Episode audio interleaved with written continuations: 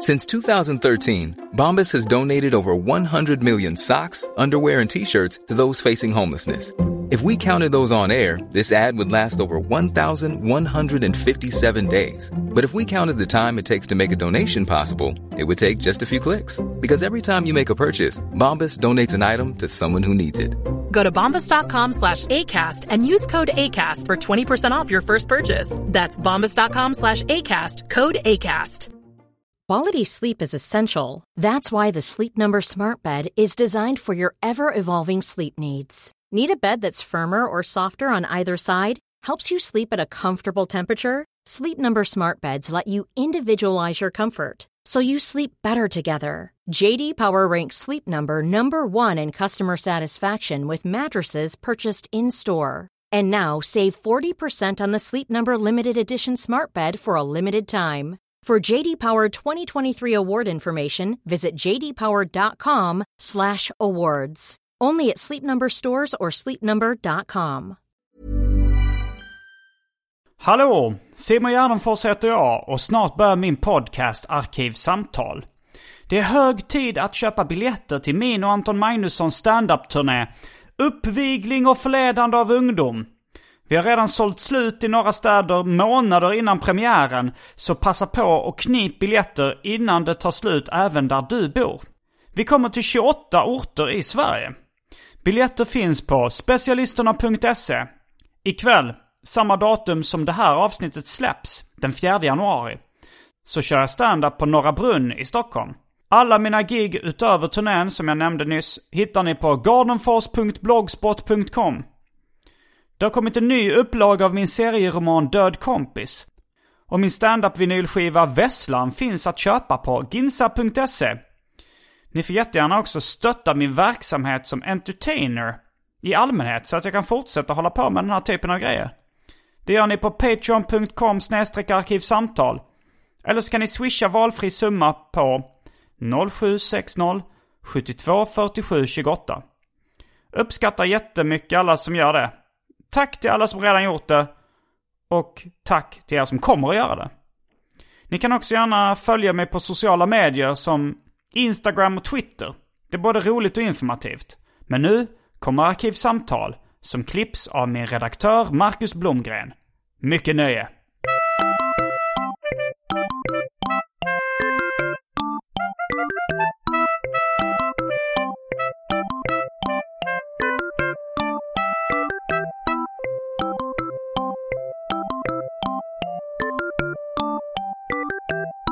Hej och välkomna till Arkivsamtal. Jag heter Simon Gärdenfors och mitt emot mig sitter Jonas Strandberg.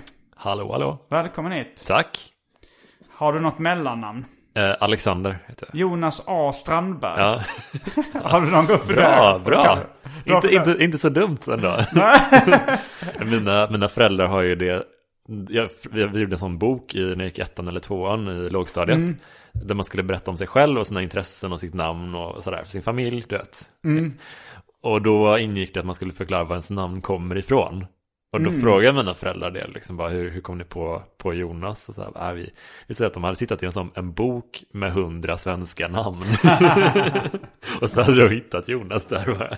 Och det var rätt vanligt på den tiden. Alltså så tråkig origin story. Men det är också kul, mina, all, mina sys- jag har tre syskon Mm. och vi heter, eh, jag heter Jonas, min bror heter Marcus, systrar heter Emily och Jasmine. Så att de spårade lite ur där Mm. Ja, på Jasmine sista. är lite originellare. Ja, jag tror de tappade lusten på svenska vanliga namn efter det efter oss. Ja, det är hemskt. Uh, Har du- jag har kan du ändå mellan- respektera det här. eh, det lite eh, mm, det här lite, ja men så här. Det vardagliga är att döpa sina barn till Jonas och Marcus. man, man försöker inte... Det är så himla sven- det. vanligt svenskt Ja verkligen. verkligen. Att det, man har liksom... Ja, men det, det finns något kul i det. Att man liksom inte...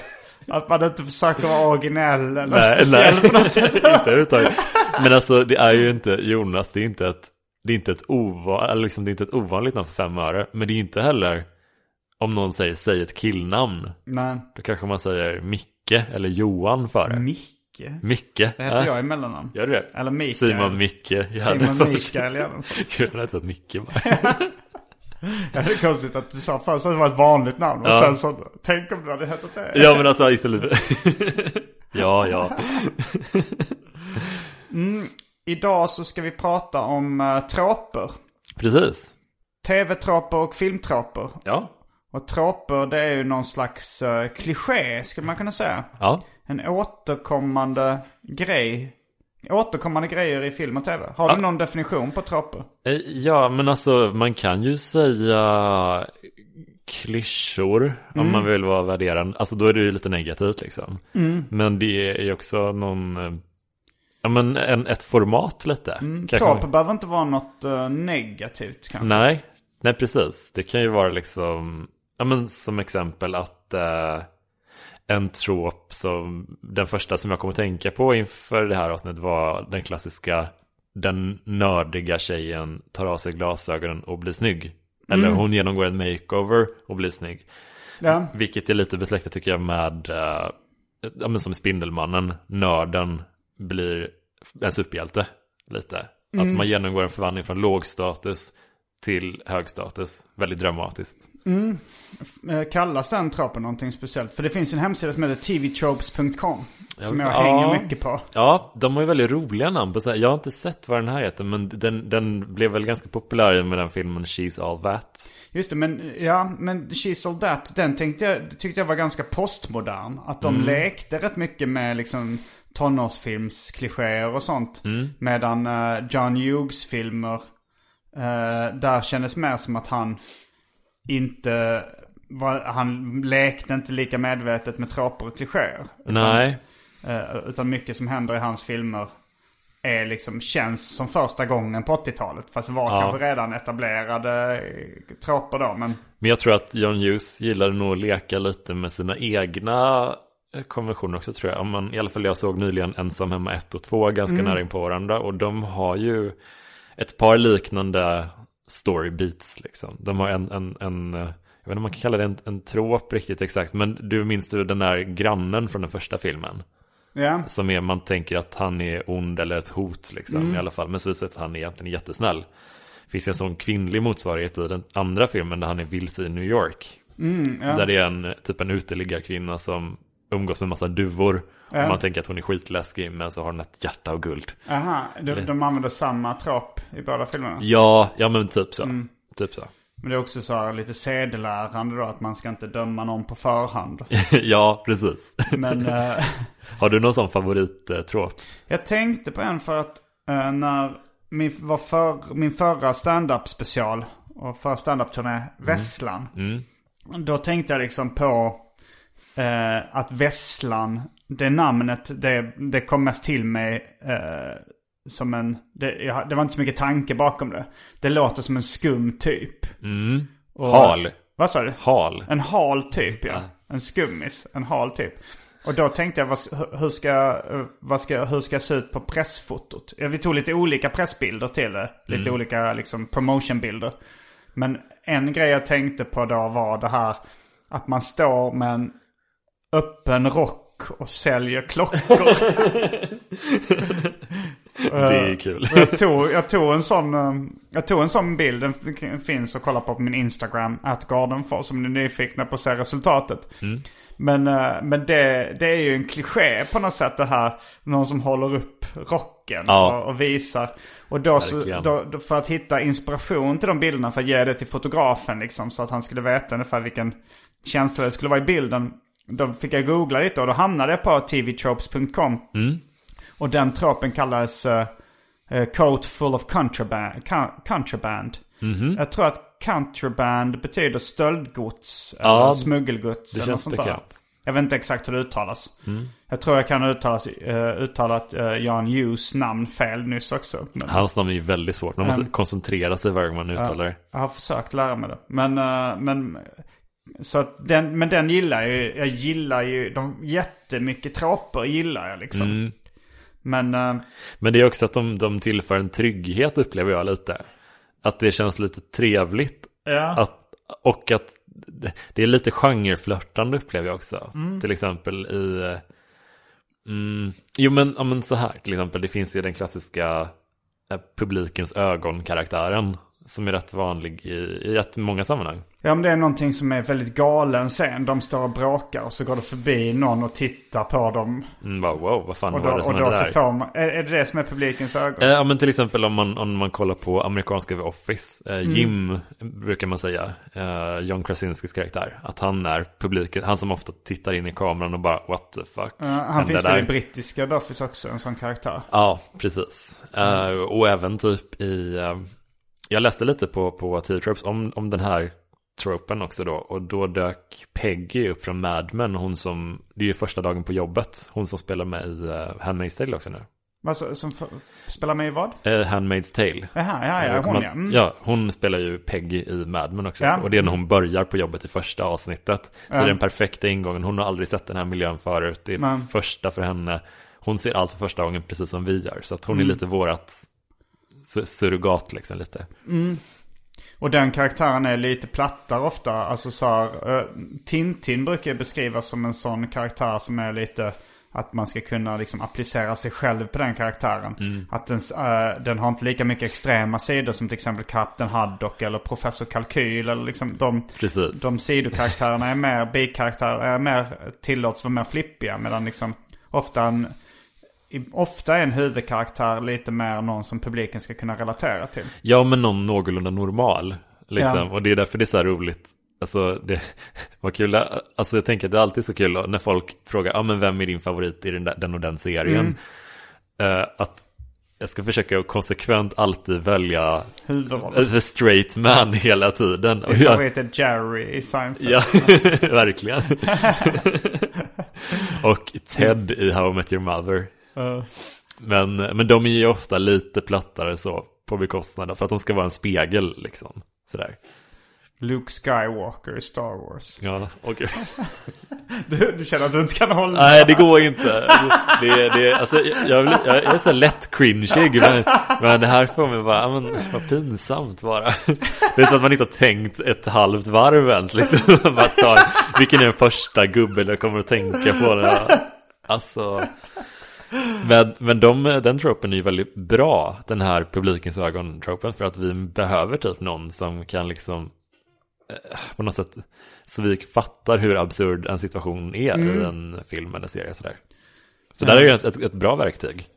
Ja, men, men sen det finns ju då för och nackdelar med troper ska man kunna säga. Att det, fördelen är ju att man känner igen det, det, det är något kul i det. Eh, alltså så här, för att jag tycker om det när det blir så dumt. Alltså till exempel någon, det här är ju en variant av publikens ögon när någonting väldigt absurt utspelar sig. Någon som tittar på flaskan och så kastar den. Liksom för att han tänker att han har druckit något Han har sett skumt. något konstigt. Ja, och så tittar han på flaskan och kastar den. Ja, Den ja. gillar mig men den är, den är kliché. Det är en kliché. Ja. Men, men man kan också tycka, jag kan ju tycka det är lite billigt ibland när det blir som en formel. Eh, en billig formel drar ju ibland ner helhetsintrycket. Ja, Eh, det var när um, pjäs, Rocky-pjäsen, alltså Martin Kellermans Rocky var en pjäs. Och då hade min dåvarande flickvän varit och sett den pjäsen.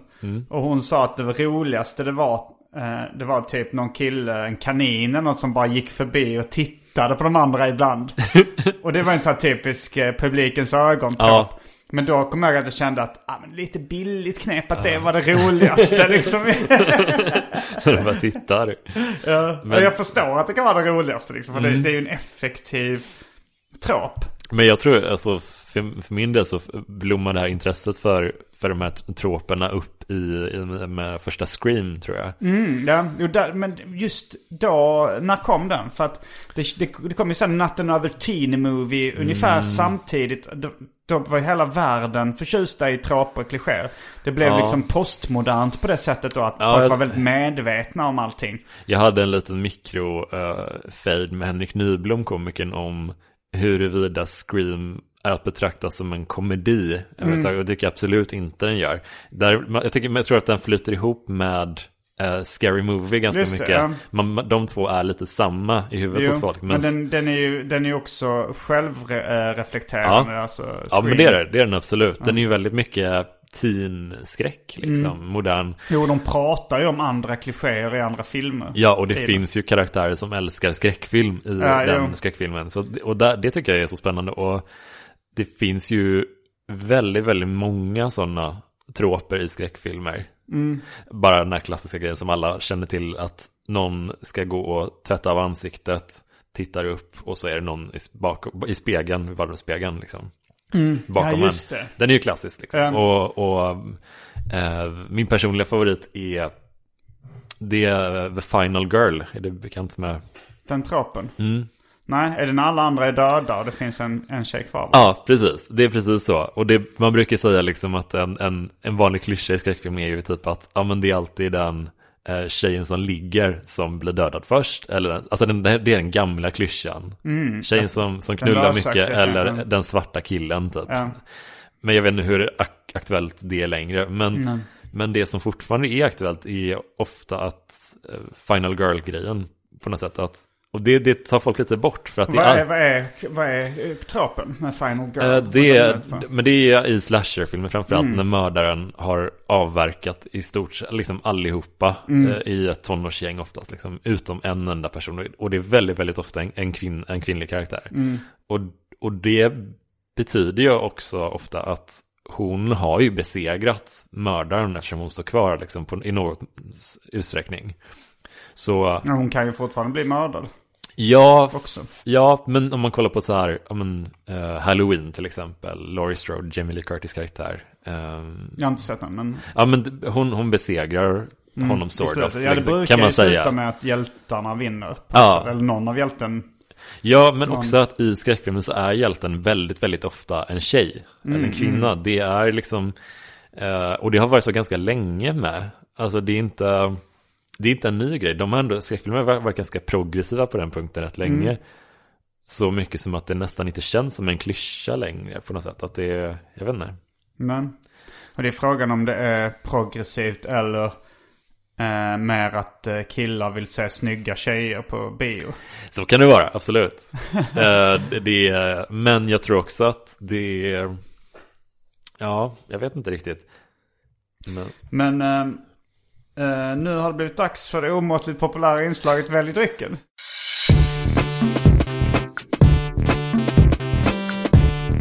Jag tror vi börjar med det fasta inslaget Välj drycken! Och här kommer alternativen. Mm. Det finns en eh, öl eh, av märket Omnipollo. Santo Morana. En 8% IPA. Stark jävel. aj, aj. Malibu Gin Sherry. Fanta Zero Baileys.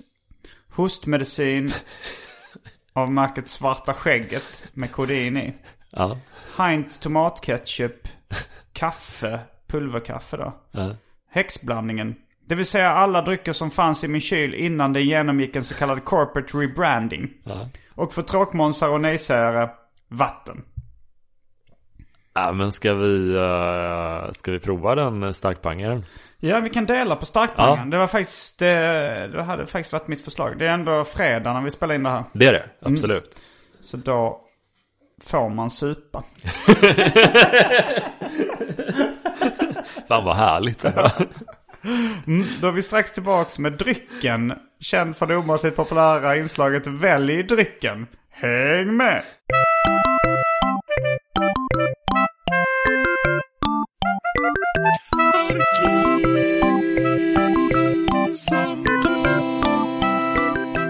Då är vi tillbaks med mm, ölen då, Omnipollo. Jag faktiskt köpte den som rekvisita till när jag spelade in Mina Problem avsnitt 5. Eh, en scen som du hjälpte mig lite med, som också kanske är lite på te- dagens tema. För du, för du fick läsa igenom manuset och hjälpa mig lite med det. Eh, och jag berättade manus för dig och då kom du på eh, att jag skulle slänga in lite fejkade flashback-scener i det. Ja, men det, det är kul tycker jag. Du Det- var väl inspirerad av community jag för mig. Ja, de, de- har ett avsnitt. Det, den typen av avsnitt vi pratar om är väl lite i, eh, i sitcoms mest. När, eh, jag tror att fenomenet uppstår för att man kanske har lite stram budget mot slutet av en säsong Mm. eller så. Och då gör man ett avsnitt som i stort sett är ett, en klippshow. Ja. Med lite de roliga scener från olika, eller från säsongen som har gått typ. Mm. Och höjdpunkter typ. Eh, Och då gjorde de en grej i community där de hade ett sånt avsnitt men bestående av helt nyinspelat material. Och det tycker jag är kul. Det är väldigt... jag har det fast mer att med så flashbacks. Du Ja. kanske kommer ihåg det här. När det så- hände och så har man aldrig... Så har, det inte, har man inte fått se det det, är innan. jätteroligt. Det är jättekul. Eh, ja, du har kommit på det själv. Nej, jag kom bara på konceptet. Ja, det är det som var... Men, ehm, och då så är det en scen där eh, som det ska finnas en snobböl med i bild. Och Mm. då köpte den här Omniprojo för att den liksom, den har ingen tydlig logotyp. Men man ser ändå att det är en lite dyrare öl. Ja. Och är, liksom- är det de som har Omnipolos hatt? Som... Vad sa det de- de Ja, det är samma. Det, eh, jag är bekant med Carl Grandin som är en tecknare som var med och startade Omniprojo. Ja. Jättegod pizza de där. Mm. Och den är väl god öl också. Ja, supergod. Jag gillar också ordet starkpangare. Ja. Det låter, Det låter det blir godare och roligare. Ja. Men jag tänkte på den här grejen när man gör ihopklipp. Den första långfilmen, den som räknas, jag vet inte, det kanske bara finns en långfilm då med katten Nisse. Men det är då Eh, det konceptet. Att de har tagit de korta tecknade filmerna och sen gjort bara en sån ramberättelse när typ katten Nisse, jag tror han är gammal eller att han ser ut som han gör alltid. Och så är det hans barnbarn, att det kommer in så här små Nissefigurer. Ja. Och så ska han liksom sitta med något fotoalbum och berätta Ah. för dem om gamla minnen. Och så bara klipper de in de gamla filmerna. Så det är, Ja. det är liksom, men det känns som jävligt sugigt. Om man nu har tänkt att Ja. nu kommer det en Katte Nisse-biofilm, en Äntligen. långfilm. Och så är det bara ett hopkok av gamla...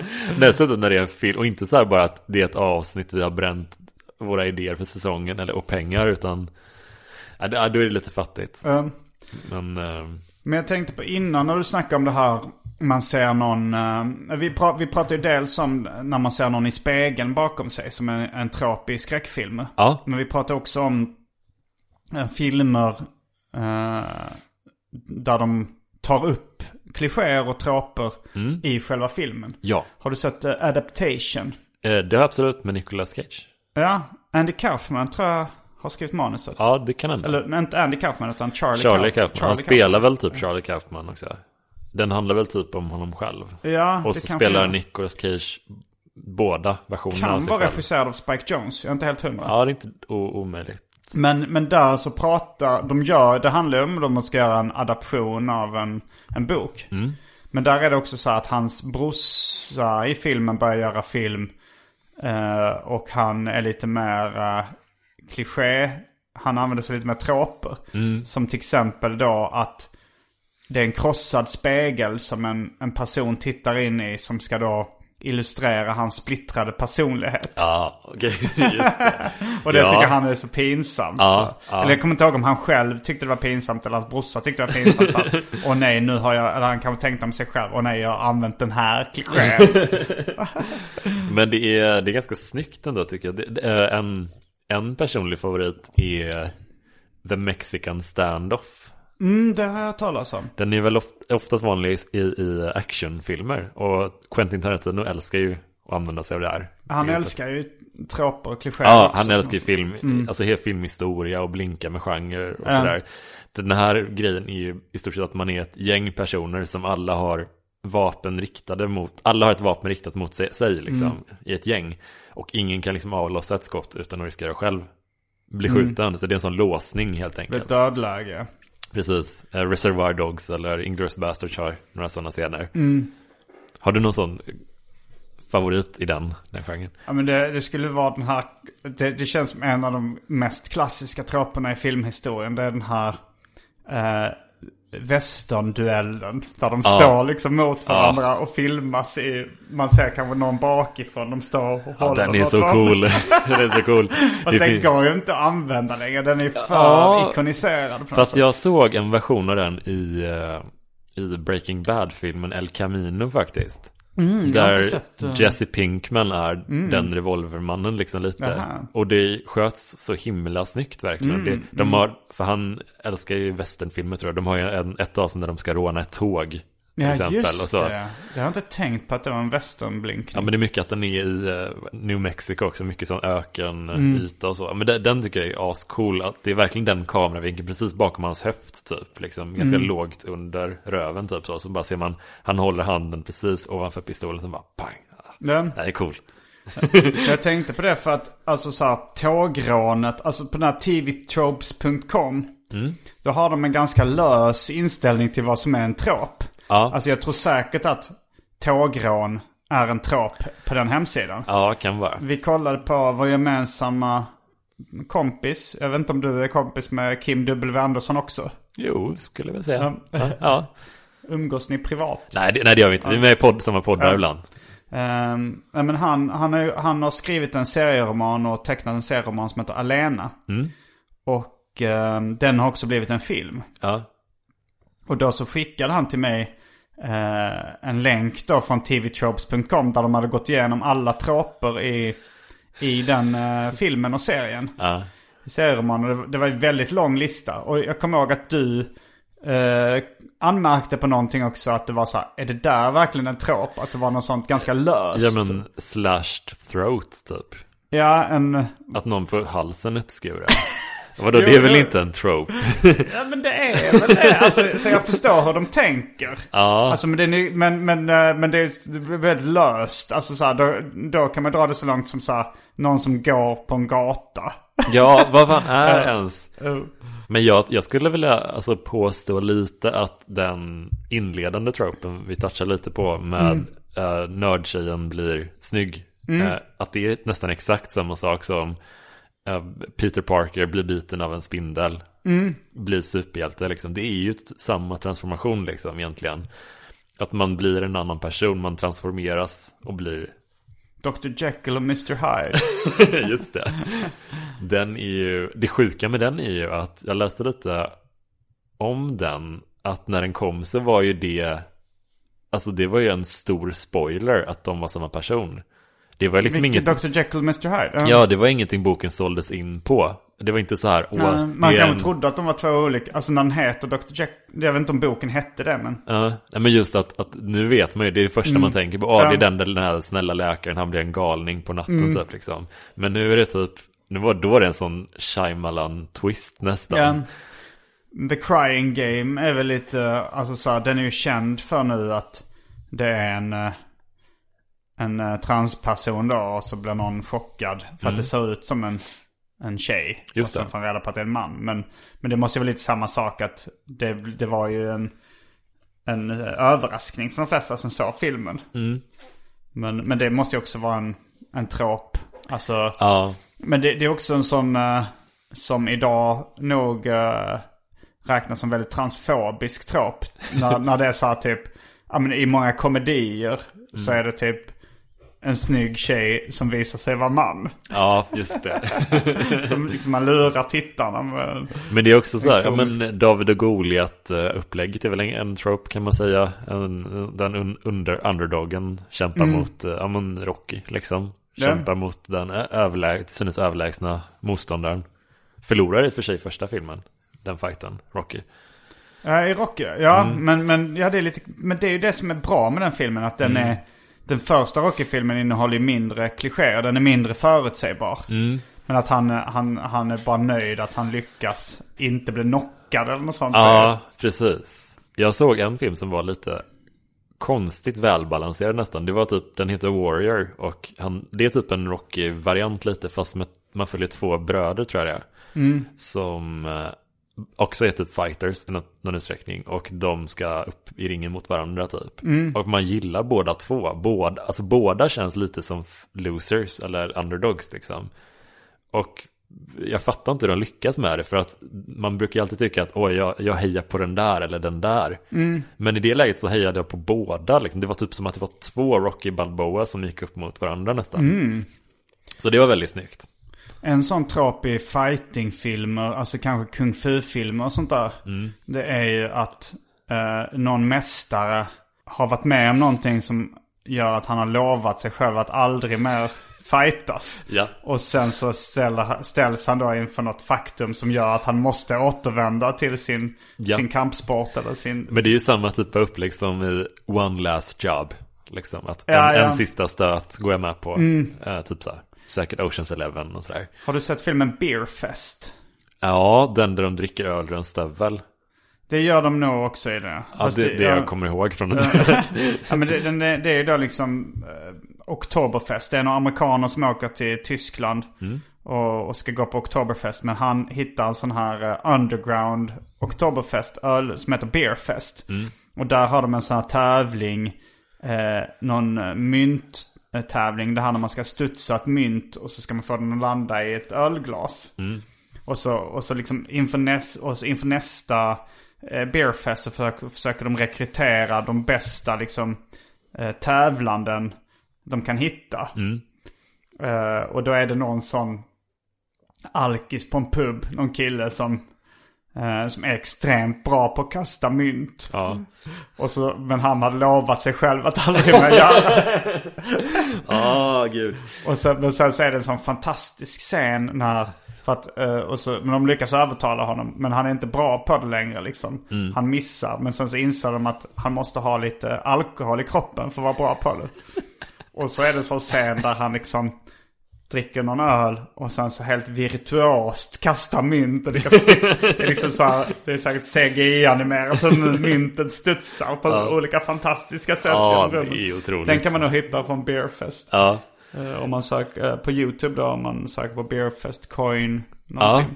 det är ju jätte, alltså gud vad kul. Ja men det, det kommer tillbaka till mig lite nu. Den var ganska rolig den filmen. Ja, men jag, var, jag hade inga förväntningar när jag Nej. sa den. Men, eh, Jag tror jag hyrde den på DVD Ah. eh, när den kom. Alltså vi hyrde mycket sådana filmer. Men eh, jo men också så här eh, på tal om alkoholism. eh, Den eh, klassiska, ja men polisen med hemmaproblem eller alkoholproblem.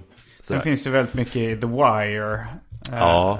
McNulty eller vad han heter. Ja, men även typ, eh, alltså, typ Sherlock Holmes, den första versionen, då var han en riktig opium-junkie liksom. Och han har ju, han inte kokainist eller var det opium han var? jag tror opium, jag är inte säker. Det var någon, någon så här old school, som kändes Ja. old school-drogig då Ja. i alla fall. Och så att den typen av det, geniet som också har något missbruksproblem har jag väl funnits med ganska länge ändå. Ja.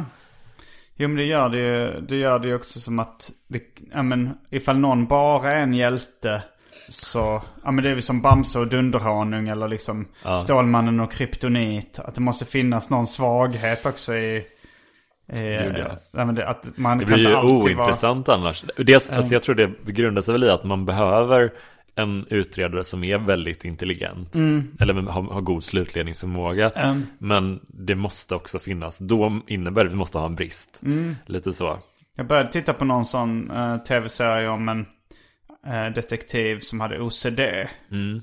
Och det är också i bron att då hon, uh, Saga Norén, ha, har Aspergers. Ja, just det.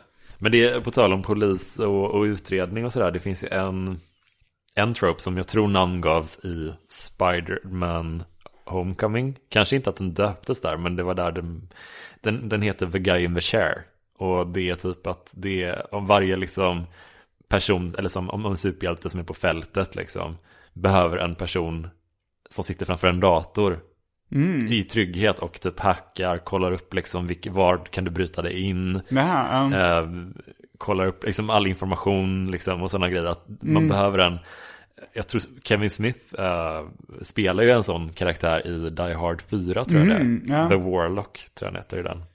Spelar inte eh, Philip Seymour Hoffman i Jurassic Park en sån? Eller är det Newman? Ja, Alltså från Seinfeld. ja kanske. Jag är bara för mig att det sitter några Kanske. sådana. Att han, han ska stjäla embryon i den. Jag tänker mer att det är som en, någon som hjälper huvudhjälten eller skurken liksom. Ja. Fast i, i trygghet framför en datorskärm som sitter och... Oracle i Batman till exempel. Eller, eller eh, Jarvis i Iron Man-filmerna. Det är den här lilla, han har, fast den är i och för sig digital, men skitsamma. Jag är ju mest inne på komedier egentligen. Det finns en serietecknare och skämttecknare som heter Sam Henderson. Som, ehm, han gav ut en tidning som heter The Magic Whistle. Eller den kommer nog ut lite ibland fortfarande. Jag vet inte om den är nedlagd. Men eh, det finns en bok där nu som heter Humor can be funny. Humor kan vara roligt. Och där har han en lista över saker som han då anser är always funny. Okej, vad kul. Eh, men det är då också eh, ofta tråper från... Jag tror, jag tror de flesta är tråpar han hittat från film. Det här var, det här, den här boken eh, är utgiven liksom på, ja, men, på mitten av 90-talet. Är, är, är de flesta grejerna tecknade. Och då var det inte så mycket snack om TV-tropes. Jag tror, jag vet inte när den hemsidan dök upp. Men, Ja. men, så han använde inte det begreppet. Men men, eh, här, men i den här boken finns lite olika, han bara publicerar sådana listor på den. Första exemplet han har, A drunken Santa Claus is always funny. An old lady on a motorcycle is always funny. Och där kan man, jag för mig det kommer senare, en, en gammal tant som typ vevar ner rutan och eh, räcker upp mittenfingret. Ja. Det känns som, det har jag sett uh, Ja, i min stand-komedi. det känns bekant. Den elaka tanten liksom. Eller, eller den elak pensionären med ungdomlig attribut. Ja. Alltså en gamling som åker skateboard genom en korridor. Det är också alltid... Jo, här står det An old lady giving the finger is always funny. Det kommer då också. Uh, ja, men, han listar hur många som helst. Några favoriter. Jag, nu... eh, nu ska jag kan bara läsa upp lite. Det är nästan lättare än att, än att försöka hitta. Ja. A ping pong ball or a hockey puck landing in an upright person's mouth is always funny. Det är mycket, det är mycket slapstick Ja, vi jo, det pratar är om. det. Men slapstick är ju bland det mest tidlösa vi har i humorvägen tror jag nästan. Hey, Dave. Yeah, Randy. Since we founded Bombus, we've always said our socks, underwear, and t shirts are super soft. Any new ideas? Maybe sublimely soft. Or disgustingly cozy? Wait, what? I got it. Bombas. Absurdly comfortable essentials for yourself And for those facing homelessness. because one purchased equals one donated. Wow, did we just write an ad? Yes. Bombas. Big comfort for everyone. Go to bombas.com slash ACAST and use code ACAST for 20% off your first purchase. Quality sleep is essential. That's why the Sleep Number Smart Bed is designed for your ever evolving sleep needs. Need a bed that's firmer or softer on either side? Helps you sleep at a comfortable temperature? Sleep Number Smart Beds let you individualize your comfort so you sleep better together. JD Power ranks Sleep Number number 1 in customer satisfaction with mattresses purchased in-store. And now save 40% on the Sleep Number limited edition Smart Bed for a limited time. For JD Power 2023 award information, visit jdpower.com/awards. Only at Sleep Number stores or sleepnumber.com. Millions of people have lost weight with personalized plans from Noom, like Evan, who can't stand salads and still lost 50 pounds. Salads, generally, for most people, are the easy button, right? For me, that wasn't an option. I never really was a salad guy. That's just not who I am. But Noom worked for me.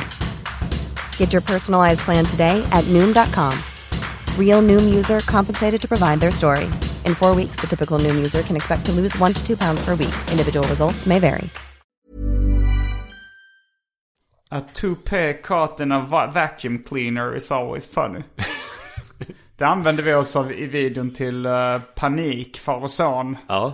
Där, uh, där, där vi liksom försöker göra det rätt mycket som en collegefilms estetik. Ja. Den videon. Men, eh, men just den uh, tropen finns där. A businessman playing with baby toys is always funny. A ricochetting champagne cork is always funny.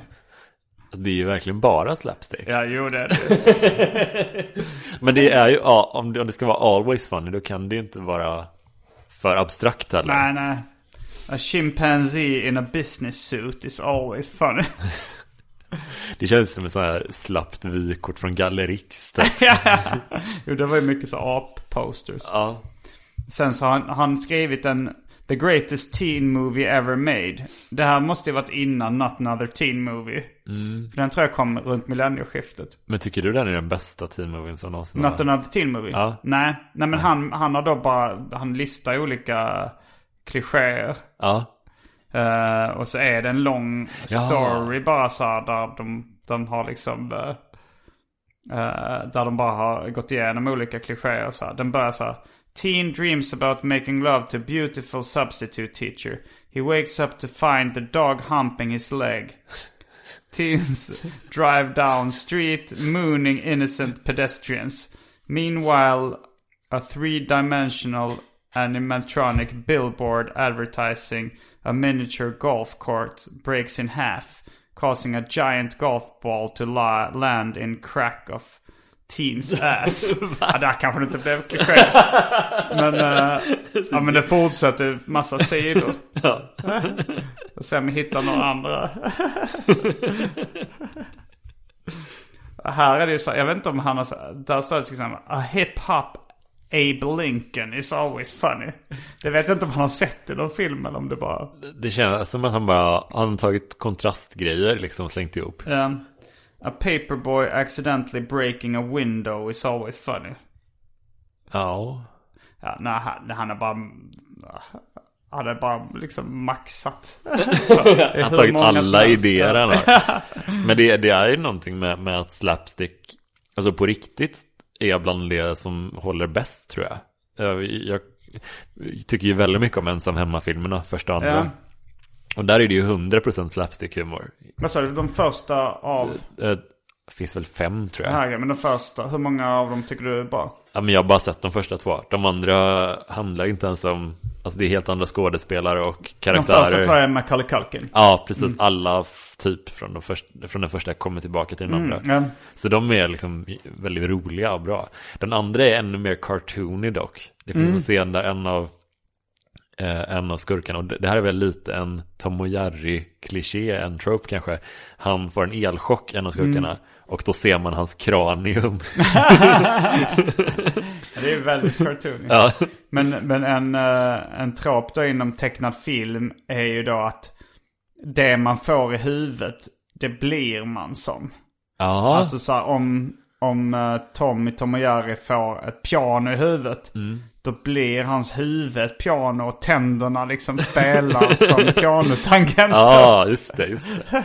Det är också väldigt gulligt det våldet som sker i, i Tom och Jerry typ. Det är, det är alltid liksom, om man skulle få ett så här, om man, blir, om man får något, något tungt över sig, då blir han bara platt. Och sen så liksom är han som att han återfår sin form efter en stund, liksom att han ploppar upp Just igen. det, så ja. han, han, han spräcker aldrig kraniet. Men nästa scen är allting som vanligt. Ja, det nollställs liksom lite- lite. Men det är också en uh, vagt rasistisk trop inom tecknad film är någon som, där det exploderar. Någon som har en bomb. Och sen så blir han en inföding. Det här känner jag Har, inte. har du inte sett det? Nej, Det är så här riktigt gamla tecknade filmer. Som Ja. så här, men att de blir svarta av explosionen, av Ja, sotet liksom. ja, det- det- det och sen jag. kanske de dansar lite i bastkjol eller någonting.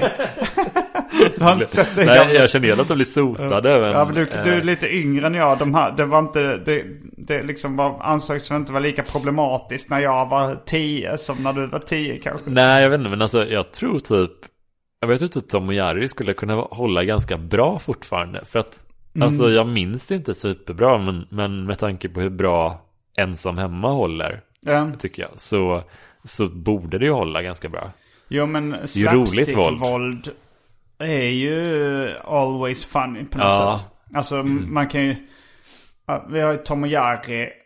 Och sen kom, det finns en serietecknare som då heter eh, Massimo Mattioli som dog i år tror jag. Han gjorde en serie som heter Squeak the Mouse. Som är då som Tom och Jerry fast ännu värre. Det är mycket, mycket råare våld. Och, det, och, och Peter Jackson då, mest känd nu kanske för Sagan om ringen. Och, men han gjorde ju först Bad Taste och sen Brain Dead. Som var lite splatter-komedier.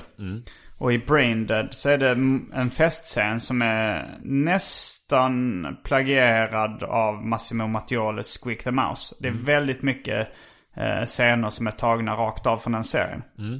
Och sen kom ju då Itchy Scratchy i, i Simpsons. Som också är... Jag vet inte om de har läst Squeak the Mouse. Men den är ju lite som Tom och Jerry fast ännu råare. Ja, jag tänkte också det Den är väl ganska Ganska aggressiv liksom Och, jag, och den, frågan är ifall... Jag gissar ju att eh, Matt Groening har eh, läst Mattioli. Eftersom Matt Groening var ju serietecknare och Och eh, inte helt obildade. Men, men sen så kan man ju säga liksom Eminems tidiga Hi My Name Is. Det är ju också någon slags uh, uh, Tom och Jerry-våldshumor i den. När det så här, han så här, han säger så här, eh, My teacher, eh, jag tror originalet, Nosens redaktion är så My teacher wanted to have sex with me in ju- junior high. I slapped him with an eraser, stapled his nuts to a stack of paper. Alltså det, det är mycket sånt Ja, Tom och ja. Jerry-aktigt våld i det. Men det är också typ att, att ja, men, Tom kan bli platt och få en smäll av en hammare eller någonting. Så att han går i små glas, han går sönder som en glasruta typ. Mm. Och sen så i nästa scen så är han tillbaka igen. Det, det är så riktigt absurt våld. Det är, eh, ja men min favorit eh, fälla eller vad man ska säga i, i Ensam Hemma. Du har sett den första men inte den andra visst? Ja, jag har Alltså. bara sett den första. Ja. finns en scen i den andra där de är väldigt så här, kreativa med fällorna i den första. Det är mycket olika typer av så här, snubbeltrådar, grejer på golvet, grejer som kommer ovanifrån. Det är li- olika typer av fällor. I den andra så typ en av de första fällorna det är typ att Kevin klättrar upp på ett hustak och då har liksom skurkarna följt efter honom. Och då står han bara där uppe och kastar tegelstenar ner på dem. Och, Men det är eh, första filmen va? eh, nej, det är andra filmen. Det, jag, jag minns när det kom, för det, är det inte en tegelsten i första filmen också som hamnar i ansiktet? Eh, strykjärn får han. Ja, stryka, Och okej. eh, Det målarfärgsburken. är aldrig någon tegelsten i ettan. Tror inte det. Eh, inte vad jag minns i alla fall. Men, men det är i alla fall där så, så träffar liksom alla fyra stenar han kastar träffar Marv i huvudet. Kanske, alltså det här känns bekant. Det är kan vara så, att jag det är så det. roligt. det är så stendumt verkligen. Men, eh, ja, men det finns ju vissa, nästan de tydligaste troperna tycker jag nästan kommer från tecknad film. För där, där känns det som att upprepas så tydligt också. Det här någon som, eh, någon som går eh, ut för ett stup. Och så fortsätter han gå trots att, trots att stupet har tagit slut. Så han fortsätter bara gå ut i luften. Ja. Och så, så liksom trillar inte ner. Nej. Och sen ser han då att han är ute, att, att han inte har något mark under fötterna och då trillar ner. Ja, ett, ett, ett tillägg till den är ju att då kommer ibland ett, här, ett, ett frågetecken ovanför hans huvud. Så greppar han tag i frågetecknet. och sen när han börjar falla och får panik det förvandlas till ett utropstecken så kan han inte kroka sig fast någonstans. Ja, jag älskar sånt. Tom Jerry. Eh, Eller det här att eh, någon ritar med en penna. Eh, det är kanske Tom och Jerry eller några andra då som blir ja- jagar varandra. Och så är det någon som ritar en dörr. Är inte det med någon kalanka på julafton Jo, till och med? när han ritar en dörr på väggen. Eh, och så öppnar han dörren och går in. Och sen så när kalanka kommer efter så är det inte längre en Nej, dörr. det- då, det är så då har du gått tillbaka till verkligheten. Men den har jag också sett i olika Ja, filmer. den är ju superrolig.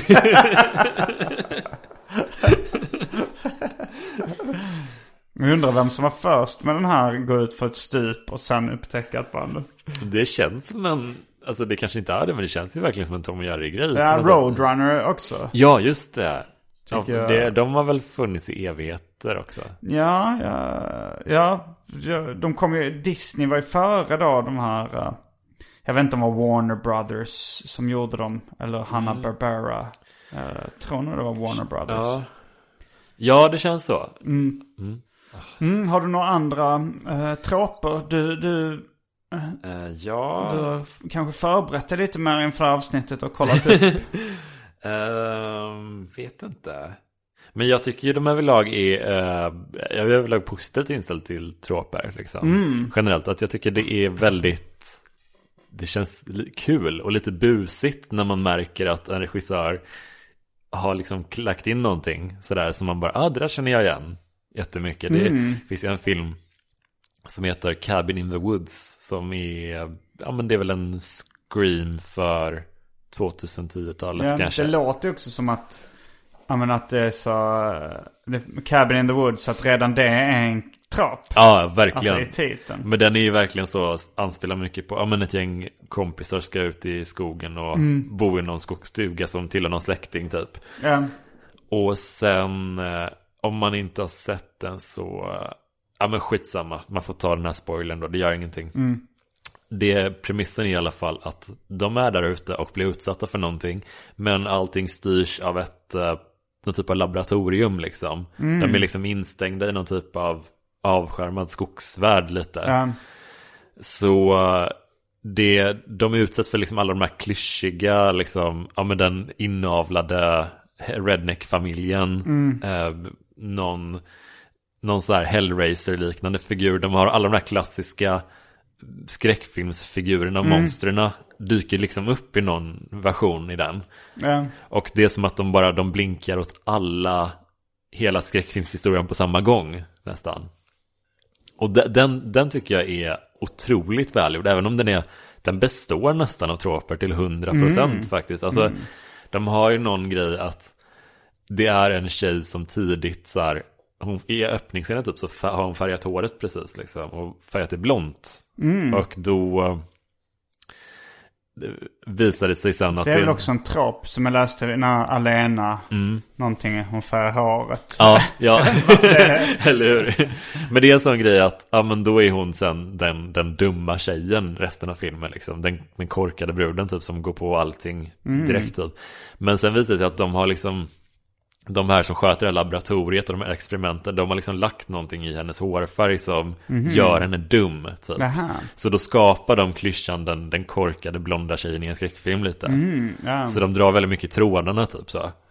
Eh, Så den tycker jag är otroligt trevlig. Om man är intresserad av skräckfilm och skräckklyschor eller tropers så borde man kolla in den faktiskt. Vad kallas den tropen som är det hade varit han hela tiden? Ah, just det, just det. Men det är det, det jag tycker är kul med, ja men Scream-filmerna har väl lite det väl? Fast de typ byter mördare. Jag minns inte alla. riktigt uh, Scream-filmerna. Men, men det är ju en så här, när det är någon som är, man tror är hjälten. Men det hade varit han hela Just tiden. det, åh shit. Jag gillar också tropen, alltså så här, s- gal, alltså skurk med storhetsvansinne som vill ta över världen. ja, Som har, det, det skrattar maniskt. Skrattar man. Ja det är, det är ju en trop också att, att det ska blixtra och åska ute. Ja. Och så står och skrattar maniskt i någon slags slott. Ja. Jag tänker på Powerpuff Girls och eh, Mojo Jojo, den skurken där. Han gör mycket det, står och skrattar. och han vill, hans mål är också att ta över världen. Jag älskar det målet. Det är så...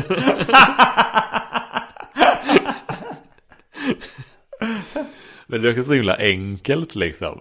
ja visst. Nej, men jag vet inte. Det är, det är väl mycket, eh, mycket sådana grejer. Alltså, överlag så, de får väl lite dåligt rykte. Så här. Na- Nackdelen med tropes tycker jag är när, när man kollar på folk som ska visa, visa att de är lite smarta och sådär. Om man kollar på en film med, någon, med en sån här person så, så vill alltid de visa och det där visste jag hela tiden. Eh, Ja, det är den där klyschan. Ja, du, du behöver inte så sitta och säga det rakt ut. Vi fattar, det är det som är så charmigt liksom.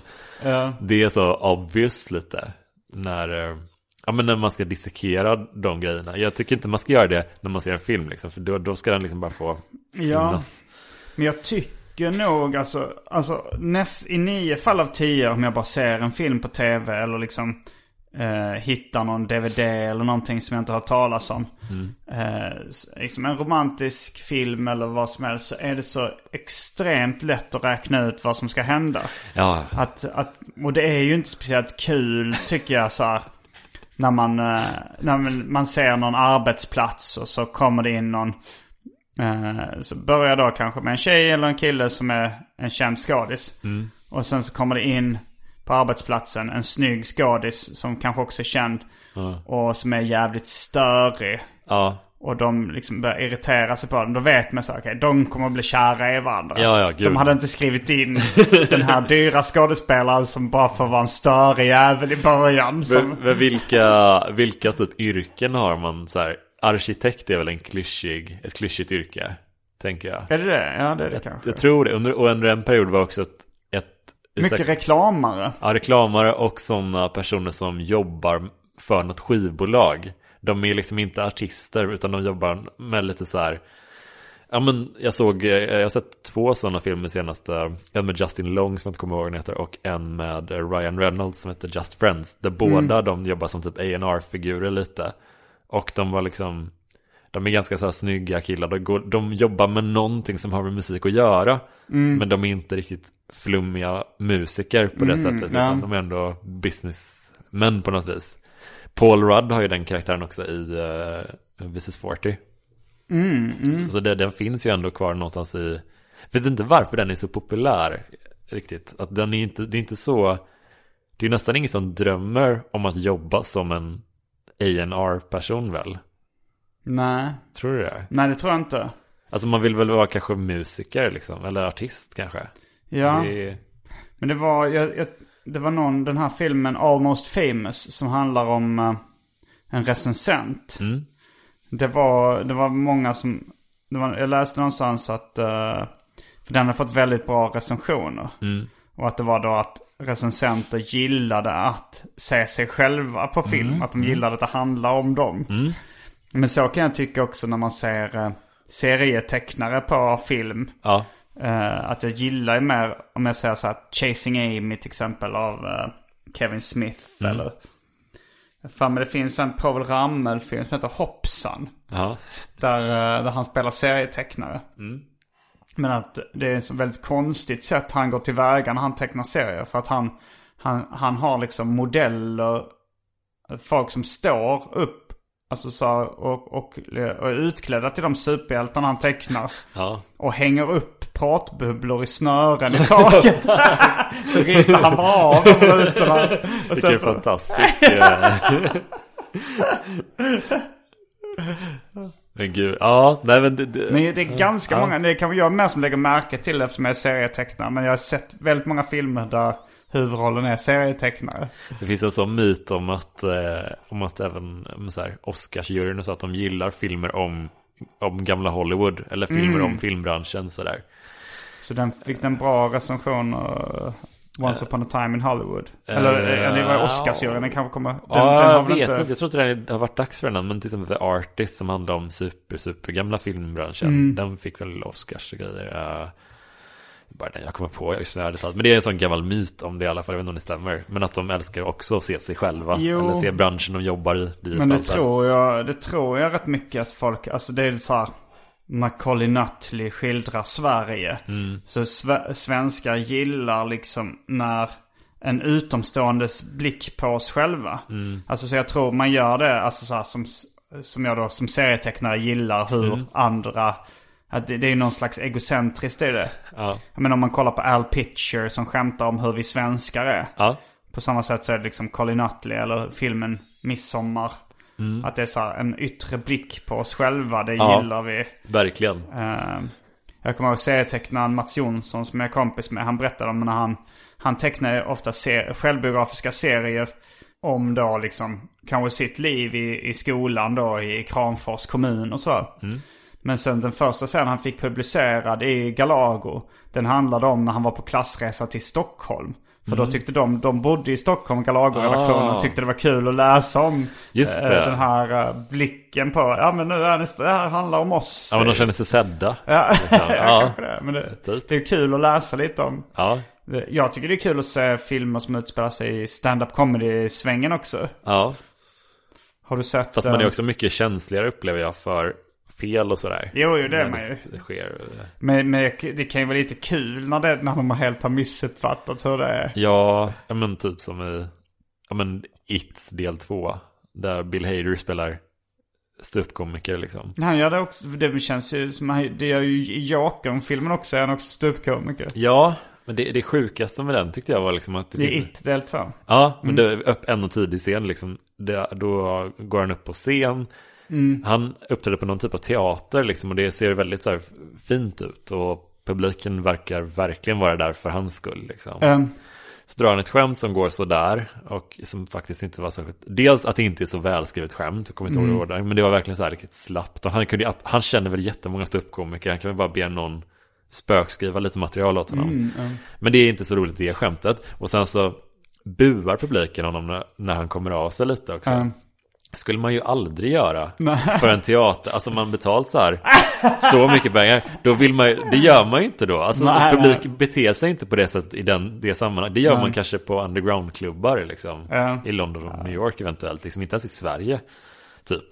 Eh, men det tyckte jag var riktigt irriterande. Liksom att de bara, så där är ju inte folk.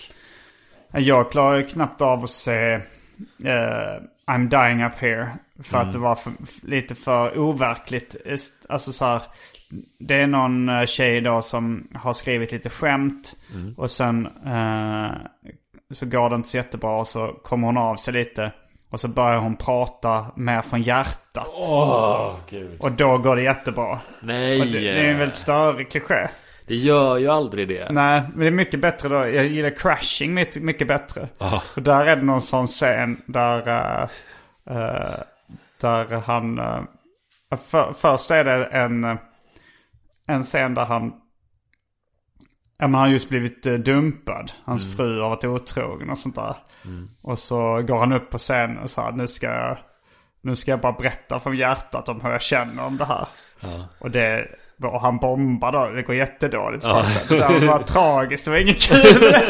Det känns Bra, mycket mer realistiskt. bra. Ja. Men det är ju för att den, det känns ju som att det är för att den är skriven av en ståuppkomiker liksom. Jo, det är det. För I'm Dying Up Here är väl inte det? Det är Jim Carrey va? Som har producerat och... Jag vet inte vem som skrivit det. Men de, de har ju säkert, alltså de har ju säkert rådfrågat ståuppkomiker och sådär. Men, men de har ändå, ja men det, det, det var liksom för tydlig kliché, för tydlig tråp. Ja. Det där att när någon kommer av sig och börjar prata från hjärtat. Nej, det det jättebra. hatar jag den grejen. Men jag älskar i Crashing också när det är så här han, eh, han, han har just träffat någon ny tjej. Eh, huvudrollen då Pete Holmes. Och så, så säger han ett skämt till henne. Eh, de sitter på ett café. Eh, och så säger hon, det där var roligt. Och så, ja men tycker du det är stage funny? Är det någonting jag ska testa på scenen? Så, här, ja men gör det. Och så, så testar han det på scenen. Och då går det helt okej. det är så bra att det, Det är liksom för man, pitch perfect Ja, för verkligen. man tänker så att eh, kommer de nu köra att det går skitdåligt eller skitbra? Men att det går sådär. Det, alltså jag tycker ju typ Crashing är en av de bästa, alltså säsong tre är en av de bästa tv-säsongerna jag har sett. Jag tycker Är den är det? så Mm. otroligt bra, väl, välskriven och sjukt mänsklig. Tycker Mm. jättemycket om eh, karaktären som, eller skådespelaren som spelar hans flickvän en större del av den säsongen. Mm. Hon är så, alltså typ när de har fyllebråk och sådär. Mm. Det är så jävla mycket, alltså jag gett ganska mycket på hennes sida, eller fattar henne ganska mycket i det läget liksom. För att hon känns inte som en så här, en, den jobbiga tjejen som har som krökat för mycket bara, utan jag tycker ändå hon är så här, hon är en ny miljö, hon är bland, bara bland hans kompisar. Och hon, hon är lite nervös eller någonting och hon har druckit lite för mycket. Och de börjar bråka om någon skitgrej liksom. Men alltså det, det, den konflikten är så jävla välspelad och välskriven så att, ah, det, Ja, men där, där i den tv-serien är det väldigt, eh, ganska, eh, ganska oförutsägbar. ja, ja. Ganska i alla fall. Det är inte, det är inte, det finns säkert en del tråpar och klichéer Man borde den. ju försöka gå in för att göra en, en, en serie eller en film så, så proppfull med klyschor som det bara går. Ja men det har ju Cabin in the Woods eller vad det heter. Jo, i och för sig. Och även ja. Mm. eh, om, om man säger så här, Not another teen movie eller något sånt. Fast Ja. då är det mer parodi. Ja, Att de är det lägger kanske in där det. man hamnar då. Men om man säger Scream har väl också gjort det i viss mån. Vi, vi Ja. nämnde ju ändå rätt många filmer Ja, där, de, där de kör på det. Ja, i och för sig. för. Jag tycker nästan det hade varit mer intressant att se en, en helt tråpfri film. Åh gud, det hade ju varit olidligt tror jag. Tror du det? Ja. Frågan är om det går att göra. Ja. Men Men det det var också... så, det, i den eh, liksom Alena-grejen, då var det så otroligt många. Det var liksom så här, de listar kanske 30 tråpar eller någonting som är med i den filmen. Ja. Men alltså det är kul att du, de, de vi har nämnt, alltså som sprängfulla med tråper, Mm. att de ändå är ganska bra filmer. Alltså, Ja. Another Teen är ganska rolig liksom. Alltså, och Scream tycker jag mycket om. Och, alltså, här. alltså det är inte, man tänker att det ska vara en, en dålig grej. Mm. Nej, det behöver inte Men det vara. är ju typ, jag tror det är ju fler tråper och klyschor, eh, inte klyschor, men fler tråper desto bättre. Ja, det, det är jag inte helt, alltså jag tror det behöver, det är inte, jag är inte helt hundra på. Du är nog mer förtjust i den vad jag är. Ja, Alltså, kanske.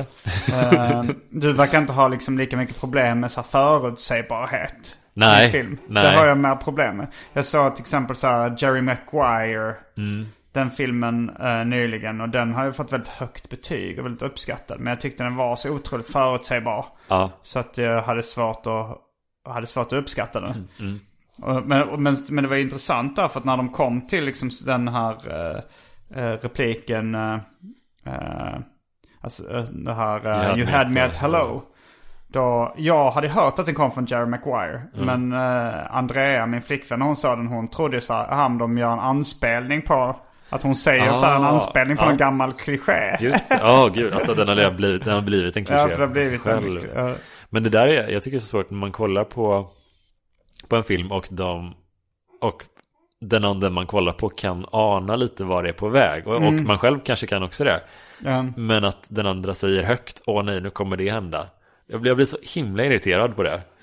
Även om jag själv också vet det. Det är liksom som att man fuckar med rytmen lite i filmen på något sätt. När man gissar högt vad som ska hända sen, typ. Jo. Men det blev ju också lite att man sa... Ja men jag tycker filmen är dålig då när den är så uppenbart. Men ja. Ja. Men ja, jo man pajar ju det. Men, men det är ju som om man är på en, en jättetråkig fest. Mm. Alla vet att det är tråkigt. Man behöver inte heller säga då. då. Fan vad tråkigt. Vad tråkigt vi har det va? Ja, vad trist. Man kan säga det. Kanske, eh, ja, man, man kan ju säga det när man går hem kanske. Ja.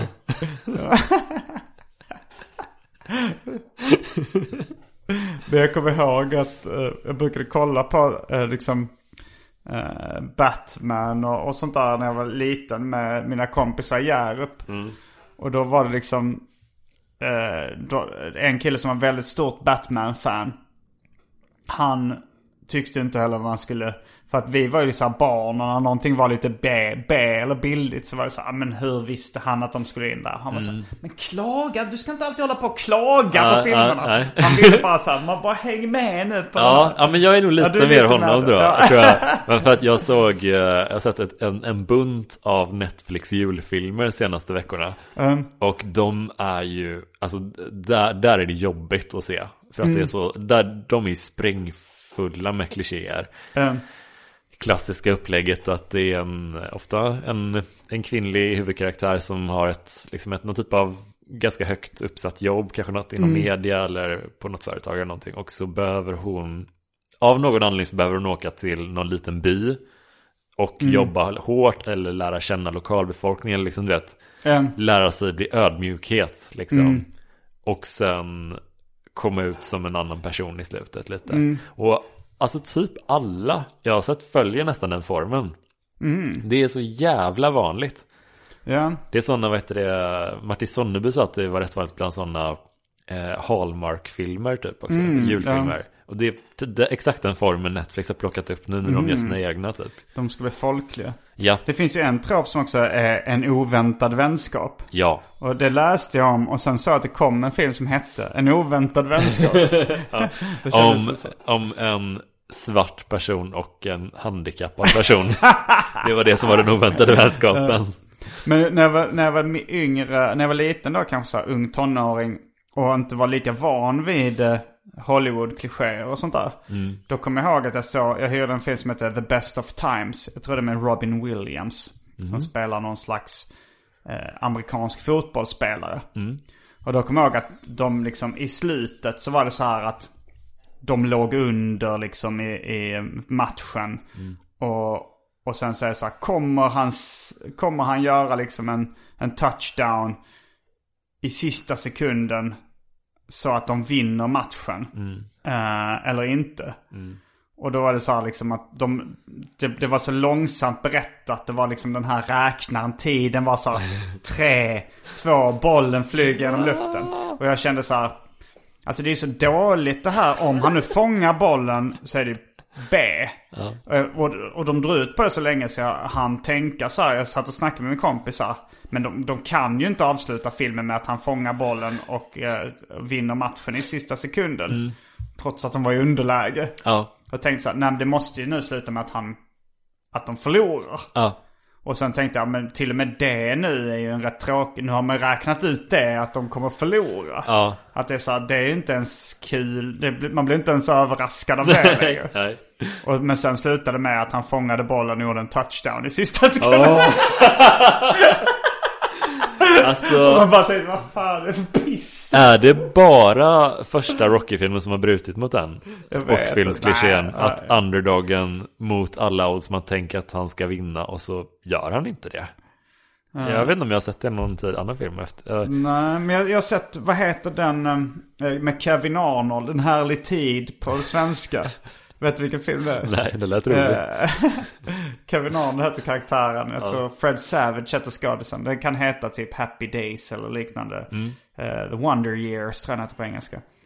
Men där, där kommer jag ihåg, det såg jag när jag var liten. Då var det en sån här liksom, att han i sista sekunden skulle kasta en basketboll och försöka.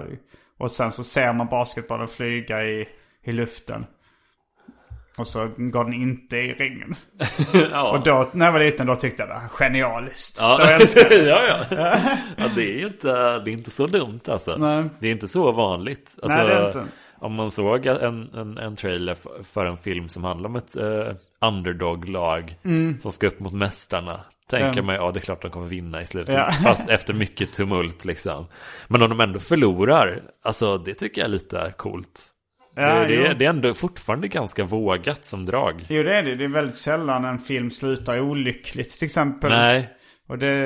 det, Det tycker jag inte Rocky första gjorde heller. Nej. Det var, man kände ändå att det var typ hans kamp som var det viktiga. Mm. Som man fick, fick ändå så här, du har ändå kämpat liksom. Det var jävligt nära. Typ. Mm. Men det var ganska mycket därför när jag såg kanske Happiness för första gången att jag älskade den. Att den fanns liksom ingen värme eller något sånt. Det, var ingen så här, att det, var, det gick inte bra för Nej. någon. Det var bara, bara mörkt. Alltså, så här, svart, nattsvart humor. Ja, shit. Vi kanske ska börja runda av det här eh, avsnittet av Arkivsamtal. Kan Och med runda av så så menar jag avsluta. Som du lite skämtsamt gillar att kalla det. Jag heter Simon Gärdenfors. Jag heter Jonas Strandberg. Fullbordat samtal.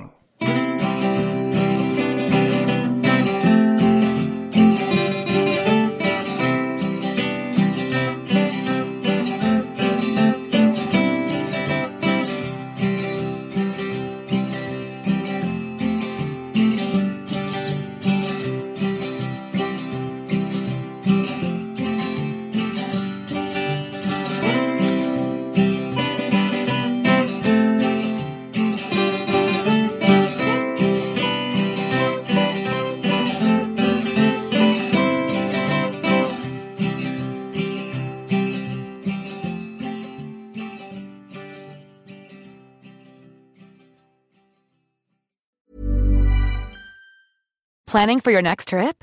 Elevate your travel style with Quince. Quince has all the jet setting essentials you'll want for your next getaway, like European linen, premium luggage options, buttery soft Italian leather bags, and so much more. And is all priced at 50 to 80% less than similar brands.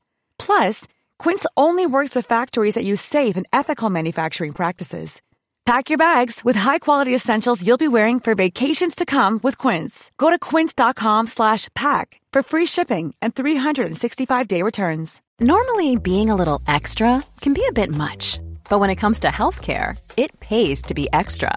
And United Healthcare makes it easy with Health Protector Guard fixed indemnity insurance plans. Underwritten by Golden Rule Insurance Company, they supplement your primary plan, helping you manage out of pocket costs without the usual requirements and restrictions like deductibles and enrollment periods. So when it comes to covering your medical bills, you can feel good about being a little extra. Visit uh1.com to find the Health Protector Guard plan for you.